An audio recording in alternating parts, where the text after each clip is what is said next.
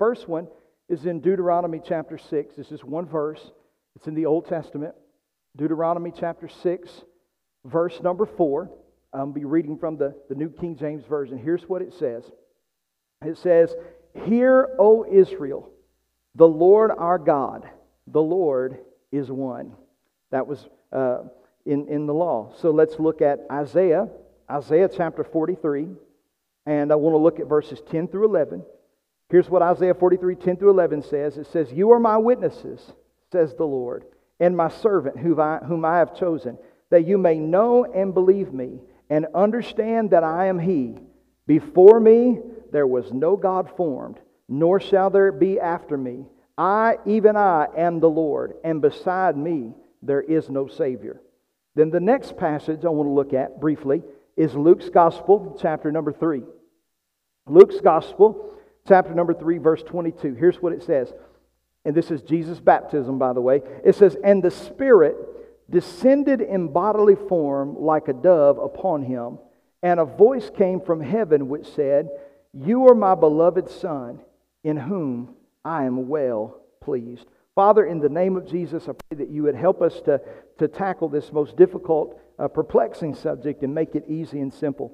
Lord, uh, if there's anything significant that happens in our hearts tonight, will not be because of my oratory skills, but it'll be because of your power and your spirit working in people's hearts. So, Lord, I, I just ask you to get myself out of the way and, and let your spirit do his work in their life. God, I thank you for it. In Christ's name, amen. Uh, tonight, we're going to continue on our series, We Believe. Last week, we, we started down this journey. I told you it was going to be 16 weeks of solid theological truth. My endeavor is not to confuse you, my endeavor is to make this so simple that even a child could understand it. And so, um, over, like I said, the next few months, we're going to be looking at what we believe as a church, our doctrines, the things that we stand for. Why do we believe what we believe? All of those things are of vital significance. But tonight, I want to tackle something as we move forward uh, together, something that has had people scratching their heads for centuries. And that is tonight, I want to talk to you about the doctrine of the Holy Trinity. I want to talk to you from the subject there is only one true God. There's only one true God. Would you say that with me? There's only one true God. So tonight we're going to delve into this and see what it is we really believe about this, this, this construct of the Trinity God the Father, God the Son, and God the Holy Spirit. So, in the Assemblies of God, we have this statement called the 16 Fundamental Truths. It's uh, our, one of our founding documents that when our, our forefathers in the faith met together after the Azusa Street revival, and they said, It's important for us to take world missions around the world but we need a fellowship. We need a, we need a crew. We need a company. We need to speak the same thing. So they came together and they developed this statement of carefully worded uh, 16 truths that were non negotiable, non negotiable for the faith. And so last week we looked at number one, the scriptures are inspired. We talked about how God's word is inspired and has been preserved throughout uh, history. We've talked about how it's illegal in nations across the world. 52 nations of the world, it's either difficult or illegal to get access to the scripture. We talked about translations versus paraphrase and the importance of getting a solid biblical translation for serious study. I mentioned that it's okay, the other stuff's okay for maybe devotional read, but uh, the, to get real study, you need the good stuff. Amen. And um, so tonight we're going to tackle number two the truth is, is that there's only one true God. Here's how this reads. The statement fundamental truth number two reads like this The one true God has revealed himself eternally self existent, the I am, the creator of heaven and earth, and the redeemer of mankind. He has further revealed himself as embodying the principles of relationship and association as the Father, Son, and Holy Spirit. More uh, carefully crafted, we say it like this We believe in one God, eternally existent in three divine persons, the Holy Trinity. Now, there have been many attempts of people throughout history to try to explain this. And, and I will tell you, even the greatest of theologians will say that the, the Trinity, you have to take it by faith because the, the finite mind cannot comprehend everything. I know there are people that try to find out everything they can about God, and we should study. Theology is the study of God. But the truth is, the Bible says, My thoughts are not your thoughts, and my ways are not your ways. For as the heavens are far above the earth, so my thoughts are above your thoughts. And let me tell you something if you could figure out God, He's not that big. And, uh, and so, anyway, He always is, is expanding and blowing our minds. But many people have attempted to, to explain the Trinity like this think of something like water, okay? Water, something we drink every day. Our bodies are made of it, we have to have it. we don't have it, we're dehydrated. Well, okay, so you take water, just H2O. So if you put it in the freezer, it becomes ice, right? Ice is a solid, okay? So it is, it is uh, the same substance but yet is a different form and different purpose. Then you take uh, that same block of ice and you let it thaw out and it returns back to water. So you go from solid, then you go to what? Liquid. Well, if you take that, that water and you pour it in a steam iron, if you're getting ready to iron clothes, come on, and uh, you turn it on, that water that was ice that now became liquid now becomes steam, vaporized. Three things that are the same in essence, but yet distinct in purpose. That's one way people have attempted to describe the Trinity. Uh, another way would be to describe the egg. When you look at the, the egg, which, by the way, have you priced those things lately? Amen. How many of you are going to find a chicken on sale on Facebook Marketplace when we leave this place tonight? But uh, we, we talk about eggs. There's the, there's the shell of the egg. Then there's the white of the egg. Then there's the yolk of the egg. It's just one egg, but there are three parts in yolk in, inside the egg. Some people have looked at it that way. Uh, other people have very well related the concept of the Trinity to our humanity because we're created in God's image. We are a spirit. We have a body. We live. Our spirit lives inside this body, and we have a soul. Man is tripart as well. But I want to tell you that even though all of these things are true, they're the same substance, they're different in purpose, we still must grasp the concept that in the Godhead, there are three distinct persons. Three distinct persons. What that means is, is that God, the Father, in essence, is God. Jesus, the Son, is God and the Holy Spirit is God. They're not three gods, there's just one God manifested eternally in three persons. So, we're going to look at this tonight, and I pray that I don't confuse you. But before we jump down this, this trail, people say, why is it even important to know this? Well, it's important to know this because when you understand how the triunity of God works together, you see it all throughout history recorded human history. In the Old Testament, you see the Holy Spirit at work, you see the foreshadowing of Jesus, and you see redemption. All of it is important. And so uh, I believe that if it's in the Bible, then we ought to pay attention to it. So there are two thoughts among Christianity. This gets pretty simple because when you get into other theological um, doctrines, like we're going to see in several weeks from now, when we start talking about the, the, ble- the second coming, the blessed hope, the rapture of the church, oh my goodness, there's like eight different views on that. Uh, the baptism of the Holy Spirit, there's a whole lot of views on that. But thank goodness there are only but two views on the, uh, the triunity nature of God. And so tonight, briefly, I want to give you both of these. The first one, the first view that is the least common held, as it relates to the doctrine of the, the, the essence of God, the, the triunity of God, is what we call Sabellianism. That's a fancy word. Um, Sabellian is Sabellian was a, a, man. He had a philosophy, and in the early church, it kind of was adopted. You say, Pastor, I don't know what that is. Yes, you do. You know it by a different name. It's called oneness theology, mainly by people who are most of the time apostolic, Pentecostal, some people would call them Jesus only, uh, that type of thing. But here's basically the difference between the two, okay? And so as we look at this, uh, oneness uh, believers or Sabellianism uh, people who subscribe to that thought, they reject the notion of the Trinity, stating that Trinitarians believe in three gods. Okay? I was I pastored in Alexandria, Louisiana. I lived catty corner from the pastor of the largest oneness church in the Southwest, the Pentecostals of Alexandria. And uh, my, uh, uh it was so big, my church could fit in the broom closet. Humongous.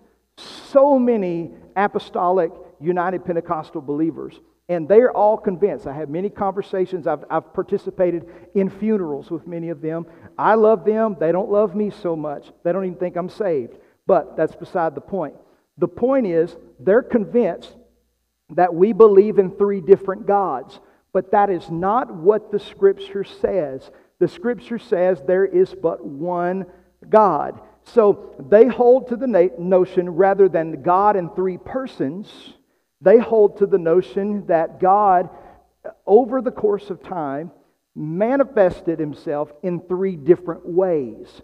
And so uh, it can get so interesting uh, uh, when, they, when they talk about that. Here's what they believe they believe that Jesus is the Father, Jesus, of course, is the Son, and then they believe Jesus is the Holy Spirit. So, those oneness people who are actually referred to as Jesus only, they reject baptism in any other way than it's only in the name of Jesus. Jesus recorded in Matthew 28 19, go make disciples of all nations, baptizing them in the name of the Father, Son, the Holy Spirit. They would say, the name of the Father, the name of the Son, the name of the Holy Spirit is Jesus. That's what they believe.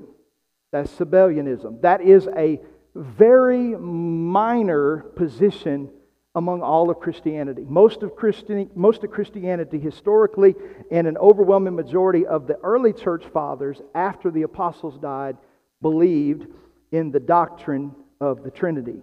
So let's go a little bit further. Now, us, along with most other people in mainline Christianity, believe in what's called the doctrine of the Trinity, which is God eternally existent in three persons the Father, the Son, and the Holy Spirit. And while that can be confusing to some, I'm going to attempt tonight in the next 25 minutes to bring clarity to this. So now's a good time to start looking at notes or taking notes. So I want you to track along with me. Uh, again, we are not going to read every single one of these scriptures. Um, tonight, my very first thought, my very first point in teaching tonight, I want to look at the scriptural basis for the Trinity. I want to look at the scriptural basis for the Trinity. We've got to ask ourselves is there basis in the scripture for the triunity of God? We have, we have to wrestle with it. And that goes back to our teaching last week. The Word of God is inspired. If God's Word is inspired, then indeed it's authoritative. And if it's authoritative, it's our final rule of conduct in life. So we've got to ask ourselves the question is it in the Bible? Is, is the concept of the Scripture in the Bible? Here's the first thing you got to note most critics would argue right off the front, and they would say, well, you're starting off terrible because the word Trinity is not in the Bible. And they're absolutely right. The word Trinity is not in the Bible, but that shouldn't trouble you because the word Bible is not in the Bible. Seriously, it's not. You can't find it. Uh, I have another one for you. The word rapture, which we all hold to as, as truth, is not in the Bible. The word is not in the Bible. It's the, the actual transliteration of a Latin word, harpazo, which means to be caught up suddenly with violent force. Okay? So, and the word Bible, by the way, just simply means book. So when it talks about they took the book and they opened it, we could easily translate Bible there and it would not be a disservice to the scripture. So most people would start off and they would say, the word Trinity is not in the Bible, therefore it's a heretical doctrine, because they'll point back to Deuteronomy 6, where it says, Hear, O Israel, the Lord our God is one. And guess what? Those verses and those thoughts are not in contradiction with each other. I'm about to show you. Are you ready? In Genesis chapter 1, you can turn to this one if you would like. Um, in Genesis chapter 1, uh, God shows Moses the whole aspect of creation. And I've got these references here on the, on the, on the notes, and you can go look at those, but for the sake of time, I'll just quote some of them. But in Genesis chapter 1, I want, I want you to look at very first, the very first one. This is in the beginning. In the beginning, God created the heavens and the earth. Who created the heavens and the earth? God.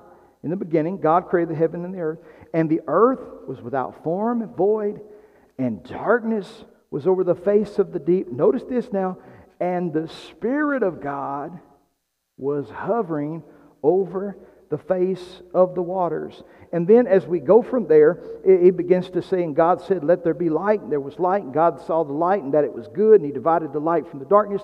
You see all of this creation aspect.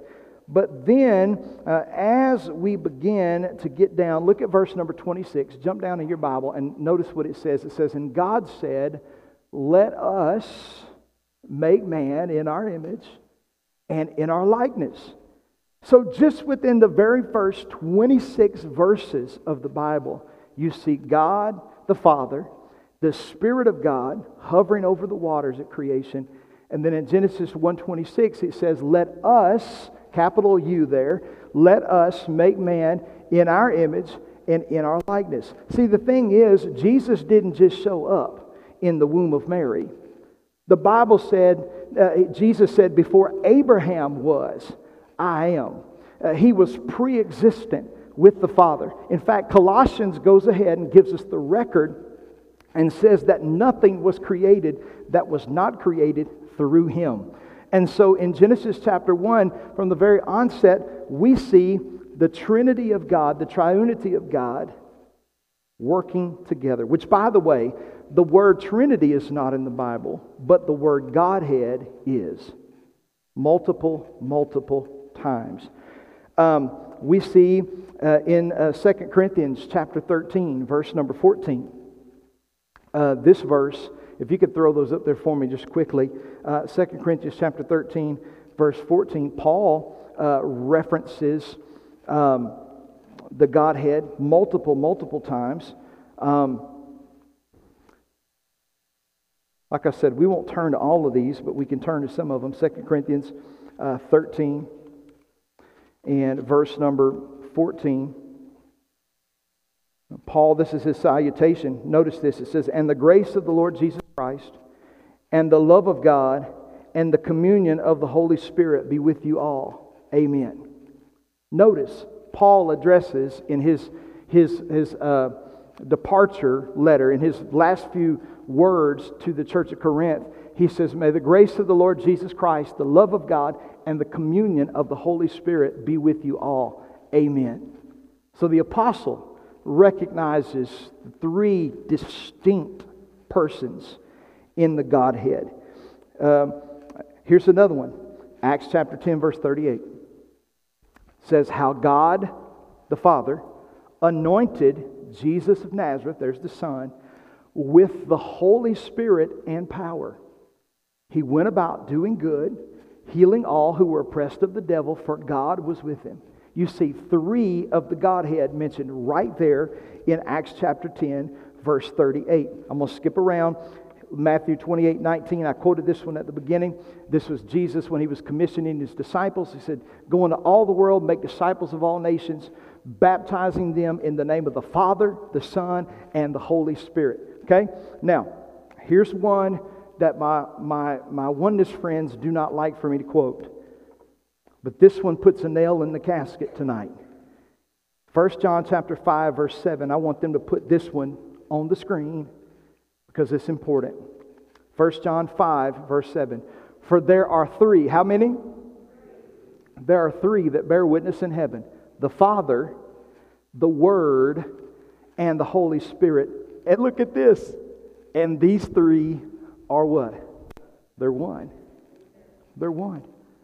You Trinitarian people believe there are three gods. No, we don't. We believe in one God eternally existent in three distinct persons God the Father, God the Son, and God the Holy Spirit. Here's, here's the thing. I love the way John puts it out. He says, There are three that bear witness in heaven the Father, the Word, and the Holy Spirit. The Word, which, by the way, is what Jesus was referred to before he came to earth and took on flesh. In the beginning was the Word, and the Word was with God, and the Word was God, and the Word became flesh, and he dwelt among us. So I want you to see that there is a great scriptural foundation for us to be able to say, this is a doctrine that we can believe because it's in the Bible all over. And there are literally over 25 references, I didn't even put those down, of the Trinity in the Bible. But I digress. So tonight we look at the scriptural basis for the, for the Trinity. Number two, here's, here's an important one. I want to look at the distinction, the distinction of the Trinity. Because here's what's important there are three distinct persons, three distinct persons of the Trinity. So here's what we got to understand the scripture teaches a distinction between the persons in the Godhead, which is expressed in specific terms of relationship as Father, as Son, and of the Holy Spirit. Look at Luke, uh, look Luke 1, verse 35. And as we look at this passage, it says, And the angel answered, said to her, The Holy Spirit will come upon you, and the power of the highest will overshadow you. Therefore, the Holy One who is to be born will be called the Son of God. Now, notice the Holy Spirit had a distinct work in the life of Jesus. The Holy Spirit wasn't Jesus, but the Holy Spirit was fully God. He overshadowed her, and God did a supernatural miracle. There's a distinction of the Godhead all throughout Scripture. I want you to, I want you to think about this. Go back to Jesus' baptism, okay? John uh, is walking down, or, or, rather, John is standing in the, in, the, in the muddy banks of the Jordan River. The Jordan River, by the way, um, everybody wants to be baptized there. It's a very memorial, memorable experience, but the, the Jordan River is very nasty. It's a muddy river. And uh, anyway, John's there, he's baptizing people, when all of a sudden, this long haired Galilean is walking down the shore. And John recognizes him and he says, Behold the Lamb of God who takes away the sin of the world. And he comes up to John and Jesus says, I need you to baptize me. And John says, You're crazy. You're the Messiah. Like, you need to baptize me. And he says, No, suffer it not to be so, for it must be done to fulfill all righteousness. And um, we're not going to go into the significance of baptism tonight on why Jesus was baptized. It's a very important question to answer. Uh, and and the, the answer is not just to set a good example for us, it goes way deeper than that. But what, what, what happened was that Jesus, at his baptism, you got to understand, he was 30 years old, 30 years old, not a, not a, not a second or uh, uh, uh, any, any amount longer. There's all prophetic at Jesus' baptism. And so he's 30 years old, and the Bible says the heavens open up. Son of God is in the water. The heavens open up, and a voice from heaven says, This is my beloved Son, in whom I am well pleased. Amazing. Now, once again, like I said, my, my oneness brothers and sisters, I love them. Some of them, they don't think I'm saved, but some of them I'm really close with, and we have good conversation. And so I asked my friend, I said, okay, so you don't believe in the Trinity, okay? You don't believe in the Trinity. You, you believe not, not one God in three persons, you believe one God, three manifestations. I said, okay, so how do you explain Jesus' baptism? Because you have Jesus in the water, and then the heavens are opening up and there's a voice. I said, so if there's just but one, one person and three manifestations, then who is Jesus? Who's talking from heaven? And you know, this man literally told me, well, Jesus was being a ventriloquist. He was throwing his voice from heaven. Now, your response was a little like mine. And again, I'm not trying to make light. These are sincere theological arguments that, that men much smarter than me have wrestled over. And so he said, Well, Jesus throwing his voice from heaven. And, I, you know, God is God, he can do whatever he wants to. But, but the truth of the matter is, is that, is that there are three distinct persons and, and being able right now the holy spirit is here on the earth right? At the day of pentecost the holy spirit was poured out. John prophesied that and laid that truth in there. He said when the spirit of the truth comes um, he'll lead you and guide you in all truth and it says um, at that time when he comes he won't just be with you but he shall be in you he gives us the, the truth of salvation, and then we have the outpouring of the Holy Spirit. And, and Jesus talks about the Holy Spirit. He says, uh, I'll send another, another comforter, one like me, one just like me. There, uh, the word uh, uh like me, when Jesus talks in John, I'll send another comforter. He said it'll be one like me. There are two words there that you can be used allulos or uh, heteros. Heteros means um, of a different kind. It's where we get the term heterosexual. Amen. God's way of, of procreation. A man is supposed to love a woman, and a woman is supposed to love a man. All right? Jesus didn't. Uh, Jesus did not use um, uh, the word uh, allulos, which means one just like me. He he uses the word heteros, which means like me, but of a different kind. So he's saying that there is one coming after me. I'm going to send the Holy Spirit, and he's going to be like me, but he's not going to be just like me. Because the Godhead has three distinct personalities, three distinct persons. There are people Again, I, I hope you came to learn tonight. Um, most of all, Christianity uh, accept the fact that the Holy Spirit is a divine person. Okay? Now, let me figure out how I want to word this here. Um, there are certain branches and offshoots of religion, I will say it like that. Um, for instance, like Jehovah's Witness, which, by the way, again, not bashing, uh, if you have family that are Jehovah's Witness, you have to understand Jehovah's Witness is not saying, is, is, that's not like saying Baptist, Methodist, Lutheran, Pentecostal. They, it doesn't even fit in the same box. Really, it doesn't. It, it doesn't. Um, because what they believe about Jesus what they believe about his death, burial, and resurrection, what they, they don't believe he was the Son of God. They believe he was a God, of a God among gods. In fact, they believe Jesus was Michael the archangel. But they don't believe the Holy Spirit is a person. They believe the Holy Spirit is a force. God's active force, like Star Wars or something. And I'm going to tell you, the Holy Spirit does have some force. But the Bible is distinct that he is a person. Listen, the scripture talks about the Father speaking from heaven.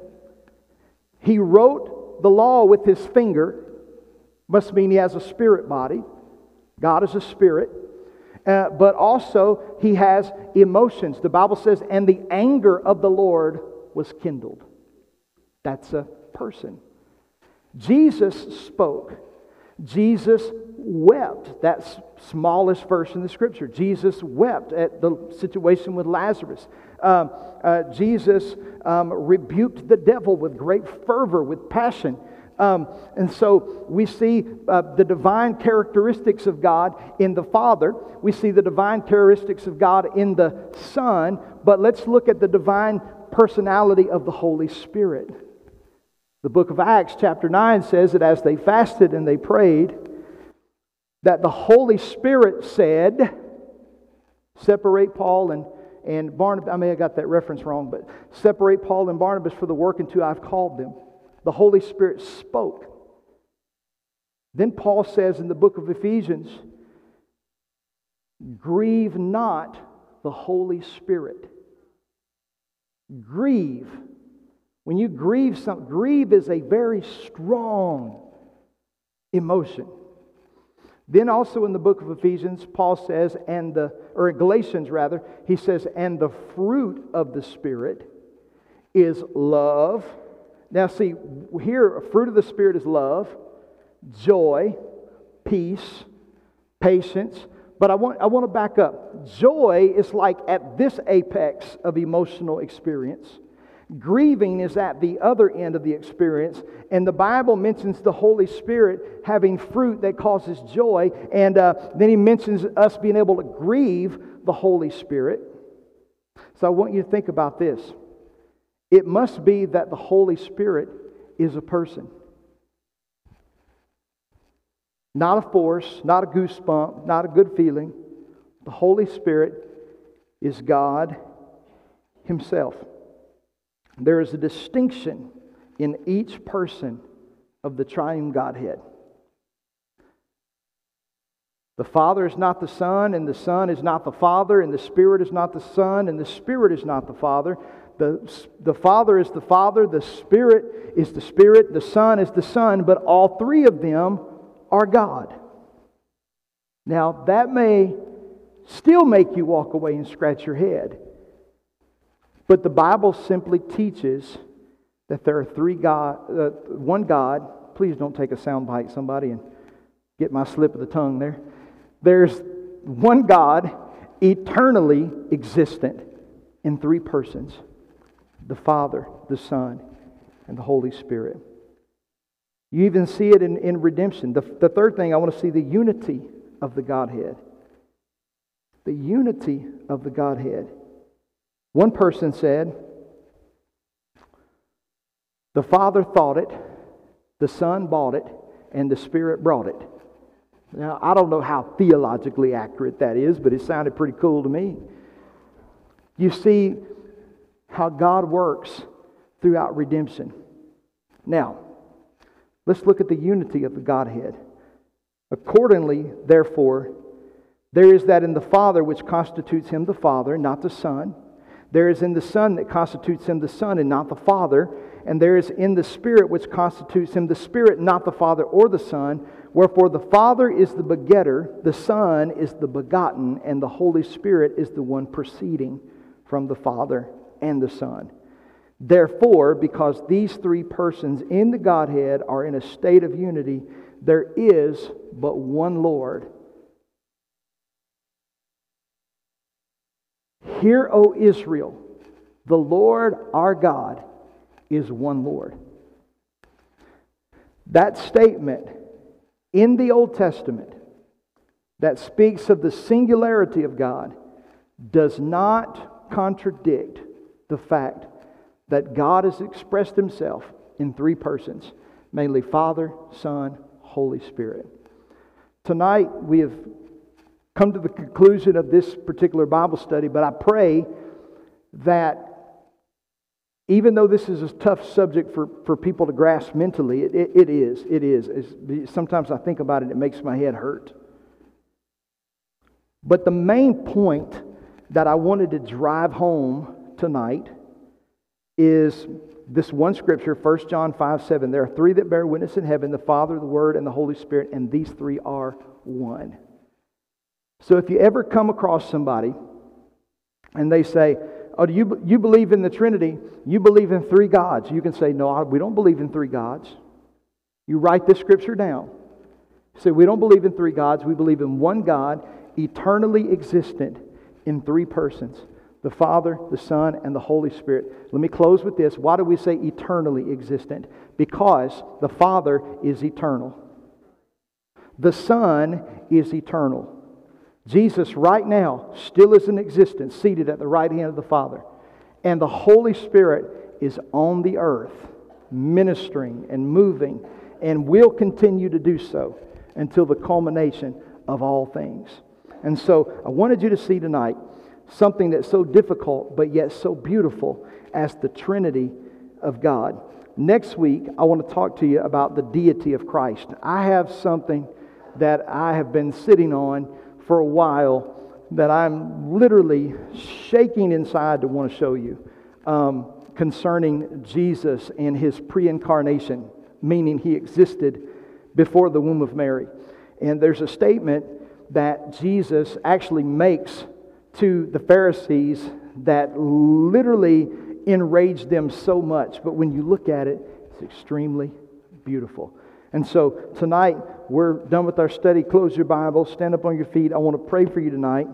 And uh, I just want to encourage you, for those of you who are reading through your Bible this year, uh, keep on. Don't get stuck in Leviticus. It gets better, I promise. Just keep on moving, keep on trucking. Uh, you get through there. But um, the important thing is, is not how much you read. The importance is understanding what you read. Or, as I, as I shared with somebody this week, if you're not a good reader, some people struggle with reading or dyslexia, or maybe their eyes shift on them a little bit.